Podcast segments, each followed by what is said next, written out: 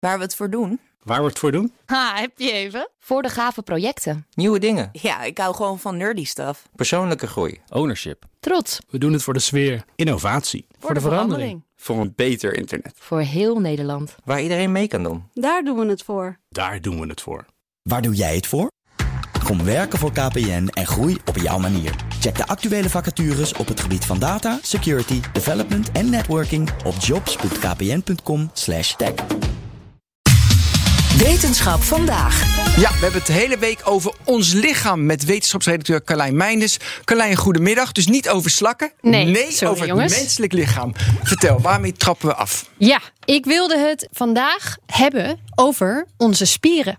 Mooi. En daar heb ik uitgebreid over gebeld met Luc van Loon, hoogleraar aan de Universiteit Maastricht. Hij kijkt naar de interactie tussen fysieke inspanning en voeding. En daardoor dus ook naar spieropbouw en spierherstel. Dat is net zoals met roeiers die dan echt bunkeren, die echt kilo's per dag moeten eten om die kracht te krijgen om eh, te roeien. Ja. Natuurlijk nog heel veel andere sporten, maar de roeien denk ik dan als eerste. Ja, ja, sporters. Logisch dat je daaraan denkt. Maar hij doet dit onderzoek niet alleen voor sporters.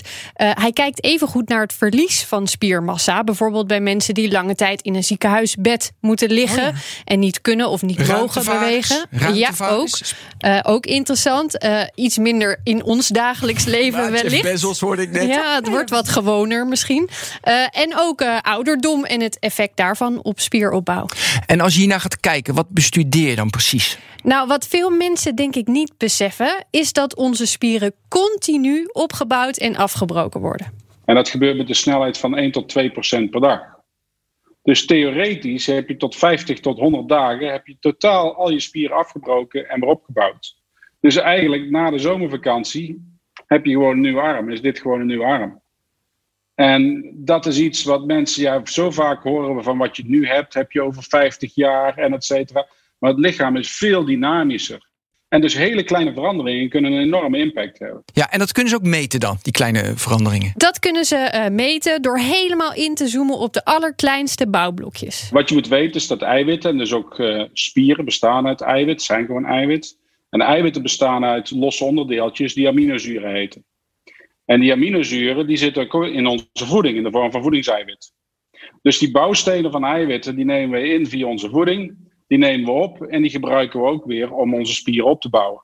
Ja, het is dus eigenlijk gewoon recyclen van die aminozuren wat ons lichaam doet. Om dat proces nog beter te bekijken, hebben ze in een onderzoek gebruik gemaakt van gelabelde aminozuren. Aminozuren met een klein chemisch vlaggetje, zodat je ze kunt volgen. En die kunnen we bijvoorbeeld verwerken in onze voeding. En dat hebben we bijvoorbeeld gedaan door die in te spuiten in een koe.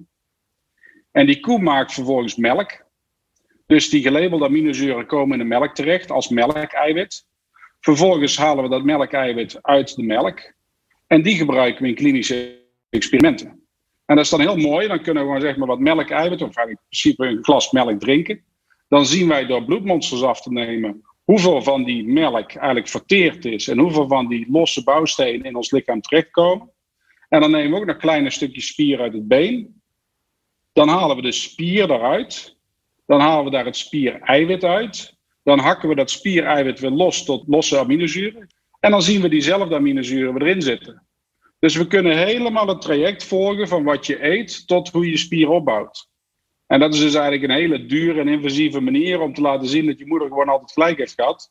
Dat je bent wat je eet. Ja, toch altijd naar die moeders luisteren. Hè? Eh, twee uur dus na het nuttigen van zo'n glas melk of dat poeder wat ze eruit halen, zijn sommige van die aminozuren al onderdeel van je eigen spieren. En waar datzelfde molecuul over een half jaar is, dan kan het een stukje van je lever zijn, of van je haar, of zelfs je hersenen. Fascinerend dit, hè? Ongelooflijk. En die, eh, en die eiwitten, die bouwsteentje voor, voor ons lichaam, Ja. dat haal je alleen uit voedsel of ook nog uit andere dingen? Eh, voor sommige voedingsstoffen geldt dat grotendeels wel. Dus dat het als brandstof naar binnen gaat en dat je het kunt gebruiken tot het op is. Maar eiwitten waarmee je jezelf in stand houdt, waarmee je je spieren sterk houdt, halen we niet alleen maar uit dat bakje yoghurt. Ongeveer per dag maak je zo'n 300 gram eiwit aan. En we eten ongeveer zo'n 1 gram eiwit per kilogram lichaamsgewicht per dag. Dus als je 70 kilo weegt, is dat 70 gram. Dus wat mooi is, dat je maakt elke dag 300 aan om in balans te blijven. Je eet maar 70. Dat betekent dus ook dat je elke dag 230 gram eiwit recycleert. Dus dat betekent ook dat er aminozuren zijn in je rechterteen die overmorgen onderdeel zijn van je linkerpink. Hij praat echt super En dat gaat gewoon vanzelf, dit hè? Je bent dus de hele tijd in die balans. Je bent eiwitten aan het recyclen. Je neemt minder op dan je er eigenlijk nodig hebt. En dat wordt allemaal heel netjes gedaan in je lichaam. En ook in de hersenen gebeurt dit. Ook de hersenen verversen de hele tijd. En dan kun je even lekker de filosofische kant op gaan. En je afvragen hoe je eigenlijk elke dag gewoon jezelf kunt blijven. Kan niet. Terwijl de bouwsteentjes van je hersenen elke zoveel weken helemaal anders zijn. Ongelooflijk. Wat Dat is dan je nog. ik, hè? Wat is dan Wat je is- biologische ik? Dat Maar is- weer dat is voor een hele andere keer. Andere ja. Aflevering. Andere Eh, maar hoe, aflevering. En we gebruiken dit ook nog om mensen te helpen, neem ik aan? Ja, ja, weer even een beetje terug naar de toepassing. Vanuit het snappen van dat mechanisme kijken ze nu heel veel.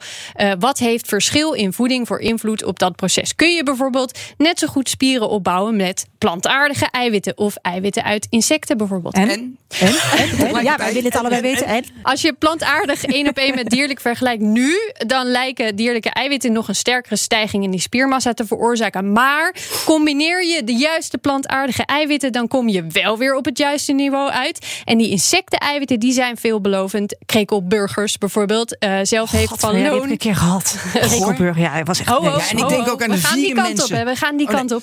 Eh, zelf heeft eh, Van Loon naar meelwormen gekeken. Die kregen ook gelabelde aminozuren te eten.